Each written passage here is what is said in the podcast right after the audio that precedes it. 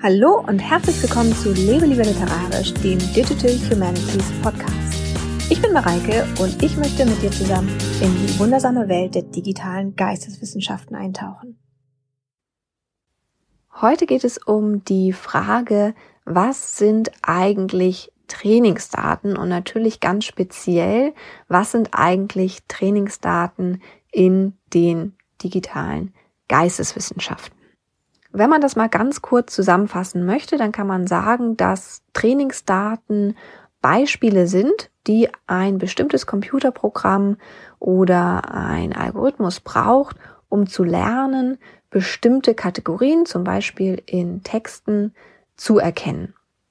Trainingsdaten können Texte sein, in denen man zum Beispiel alle vorkommenden Figuren als Figuren markiert hat, wenn man jetzt möchte, dass der Computer Figuren in literarischen Texten erkennt. Trainingsdaten können aber auch visuelle Daten sein. Also zum Beispiel in der Kunstgeschichte könnte man Scans von Gemälden nehmen und dann auch hier Annotation machen, also zum Beispiel Formen annotieren. Hier ist ein Dreieck, hier ist ein Fisch, hier ist ein Kopf, hier ist eine Pfeife, was auch immer, dass man das eben annotiert, so dass der Computer aus diesen visuellen Beispielen, aus diesen Mustern lernen kann, was eigentlich gemeint ist. Bei den bildabgleichenden Verfahren ist es natürlich noch mal ein bisschen anders als beim Text. Also da kann das natürlich musterbasiert sein, kann aber auch pixelbasiert sein, also dann würden die Pixel abgeglichen, aber wichtig ist halt immer, also das läuft dann über eine Bildähnlichkeit nochmal hier kurz mit dem Pixelabgleich, aber äh, wichtig ist halt immer, dass der Computer Beispiele hat. Und diese Beispieldaten, die Trainingsdaten müssen natürlich den Daten, die man letztendlich dann auswerten möchte, mit dem Programm, das man trainiert hat, mit dem Machine Learning Tool, äh, möglichst ähnlich sind. Nun ist die Frage bei geisteswissenschaftlichen Trainingsdaten immer so ein bisschen, wie viel Trainingsmaterial brauchen wir denn, um unserem Machine Learning Tool eigentlich das gut beibringen zu können, was wir erkennen wollen. Also unsere Kategorien, wie können wir, also wie kann der Computer lernen, ähm, diese Kategorien zu erkennen, wie viele Beispiele braucht er eigentlich dafür.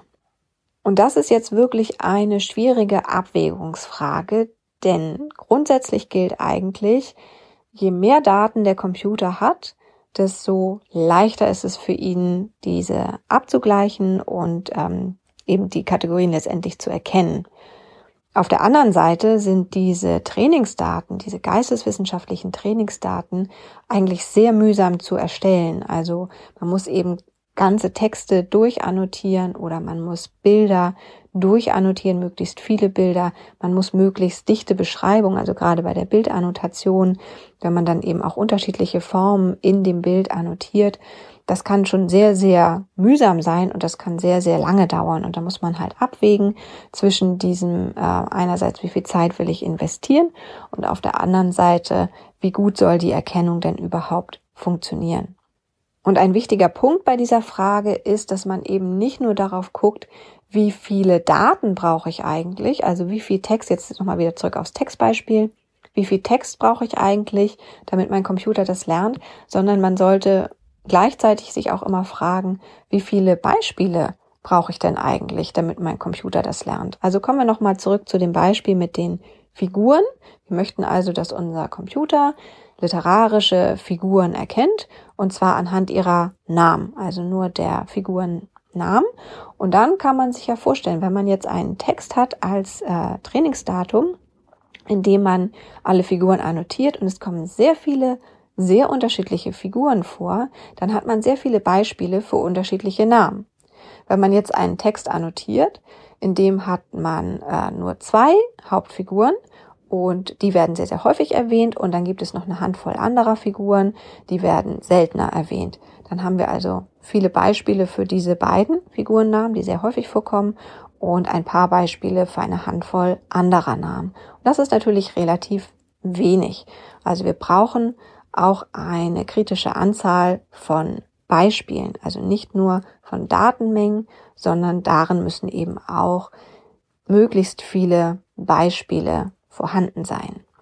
Und dann gibt es noch den Effekt, dass das Training auch irgendwann kippen kann. Also irgendwann kann es auch sein, dass man Beispiele hat, weil man so viele Beispiele hat, die sich widersprechen. Jetzt nicht unbedingt bei der Figurennamenkategorie, aber wenn man literaturwissenschaftlich mit Methoden des maschinellen Lernens arbeitet, dann sind die Kategorien, die man nutzt, nicht immer unbedingt sehr eindeutig, sondern es gibt Ambiguitäten, bestimmte Kategorien sind mehrdeutig und dann kann es eben auch sein, dass die Trainingsdaten, je mehr Trainingsdaten man erstellt, irgendwann widersprüchlich werden. Das kommt auch daher, dass dieser Erstellungsprozess ja etwas ist, was äh, Menschen durchführen und je mehr Trainingsdaten man äh, annotiert zum Beispiel, desto länger dieser Prozess dauert und desto mehrdeutiger die einzelnen Kategorien sind, desto wahrscheinlicher ist es, dass man eben auch widersprüchlich oder sagen wir mal ähm, so annotiert, dass diese Ambiguitäten nicht aufgehoben werden. Also wir haben nachher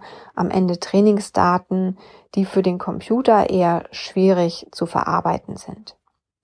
Und so haben wir am Ende einen Abwägungsprozess beim Erstellen der Trainingsdaten zwischen möglichst vielen Daten, möglichst vielen Beispielen, aber auch einem händelbaren Datenumfang, einem händelbaren Zeitumfang, damit man eben möglichst wenig äh, anfängt, unterschiedlich zu annotieren und widersprüchlich zu annotieren. Es ist bei der menschlichen Annotation mit mehrdeutigen Kategorien so, dass Widersprüchlichkeiten auftreten können und es können eben auch trotzdem einigermaßen gute Machine Learning Modelle erstellt werden. Aber man sollte natürlich versuchen, diesen Faktor so klein wie möglich zu halten. Und an dieser Stelle oder vielleicht auch schon vorher kommt bei dir vielleicht ein etwas äh, widerstrebendes Gefühl auf, denn ich gehe natürlich hier sehr technisch mit Forschungsgegenständen um. Denn Trainingsdaten sind ja nichts anderes als die Daten, die man auch zur Forschung verwendet. Und wir bezeichnen die in den Geisteswissenschaften eigentlich als Forschungsgegenstand.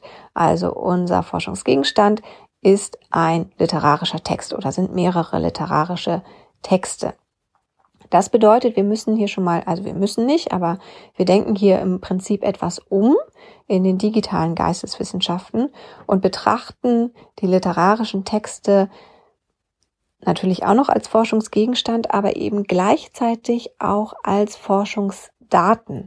Also wir technisieren diesen Begriff so ein bisschen und ähm, aus diesen Forschungsdaten können dann eben auch Trainingsdaten gemacht werden.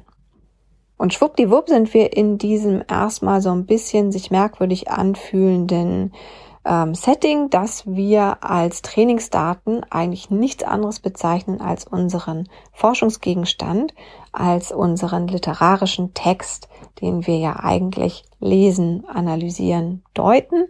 Und mit dem gehen wir aber ganz anders um, wenn wir ihn als Trainingsdaten betrachten, weil wir eben sagen, das ist eben die Grundlage, mit der der Computer etwas lernen kann, was er dann natürlich letztendlich tun soll, damit er uns die Arbeit erleichtert und damit er uns bei der Analyse unterstützen kann und damit wir irgendwann dazu kommen, eben mit dem Modell, was wir mit den Trainingsdaten trainiert haben, andere Forschungsgegenstände, Forschungsdaten, literarische Texte zu betrachten. Und das Schöne daran, wenn man sich klar macht, wenn man sich einmal klar gemacht hat, dass Trainingsdaten eigentlich erstmal, also unbearbeitete Trainingsdaten, noch nicht aufbereitete Trainingsdaten, nichts anderes sind als die literarischen Texte, die ja unser Forschungsgegenstand sind, dann kann man auch wieder ganz bewusst sich äh, darauf zurückbesinnen, dass man in dem Moment, in dem man Trainingsdaten aufbereitet, nichts anderes macht, als einen literarischen Text zu analysieren. Und zwar nach bestimmten Kategorien, die man sich vorher überlegt hat in einem Modellierungsprozess. Und dann ist man im Prinzip in einer ganz ähnlichen Arbeit wie beim äh, traditionellen geisteswissenschaftlichen Close Reading, nämlich man guckt sich den Text, den man hier als Trainingsdaten aufbereiten möchte, sehr genau an, markiert die Auffälligkeiten und Beispiele, die man darin findet und macht eigentlich nicht so viel anderes als bei der klassischen Analyse. Und das heißt natürlich auch, dass man während dieses Trainingsprozesses, also während man eigentlich Trainingsdaten für den Computer erstellt, auch sehr viel über die eigenen Kategorien lernt. Denn ich habe schon gesagt, viele Kategorien, die Literaturwissenschaftlerinnen und Literaturwissenschaftler nutzen, sind mehrdeutig oder weisen Ambiguitäten auf. Und das merkt man natürlich, während man Trainingsdaten erstellt. Man fragt sich dann, ähm, benutze ich das konsistent hier, diese Kategorie, oder habe ich das vorher anders annotiert? Warum habe ich das vorher anders annotiert und jetzt habe ich plötzlich die Intuition, da zu wechseln und eine andere Kategorie zum Beispiel zu nehmen. Also man beginnt drüber nachzudenken, wie scharf sind meine Kategorien, wo sind die Überlappungen, was macht eigentlich die Beispiele auch aus? Also in welchem Kontext würde ich halt eher dazu neigen, die eine Kategorie zu nehmen und in welchem Kontext würde ich eher die andere nehmen? Was sind die Ähnlichkeiten? Was sind die Unterschiede? Also lange Rede, kurzer Sinn. Man beginnt sehr intensiv über die eigenen Kategorien nachzudenken und das natürlich auch anhand von literarischen Texten, denn nichts anderes sind ja die unaufbereiteten Trainingsdaten. Und daran sieht man eben, wie ähnlich eigentlich dieser Prozess mit diesem traditionellen Close Reading Prozessen in den Geisteswissenschaften ist. Gleichzeitig ist es natürlich auch anders, also es hat natürlich auch andere Dimensionen, also dieses Trainingsdaten aufbereiten, einfach weil man zum Beispiel den Text auseinander nimmt oder in den Text eben ähm, Markierungen einfügt oder irgendwie computerlesbare Zeichen. Also man behandelt den Text natürlich schon auch nochmal anders, als wenn man jetzt ein Buch nimmt und das mit einem Bleistift, einem Textmarker analysiert. Also man betrachtet es einfach nochmal aus einer anderen Perspektive. Und das finde ich eben auch das Erfrischende daran, dass man zwar eine ähnliche Interpretationsarbeit macht, aber eben mal anders mit ein bisschen anderem Blickwinkel. Und dadurch kann man eben gerade dieses, was ich schon erwähnt habe, dieses Kategorienschärfen sehr intensiv betreiben. Und so lernt eben beim Machine Learning Prozess, über den ich ja auch schon mal, oder überhaupt über die Methode des Machine Learnings habe ich auch schon mal eine Folge gemacht. Und dabei lernt man selber im Prinzip eigentlich mindestens genauso viel wie der Computer, der am Ende die Trainingsdaten ja eigentlich einfach nur nach Ähnlichkeiten und Mustern auswertet.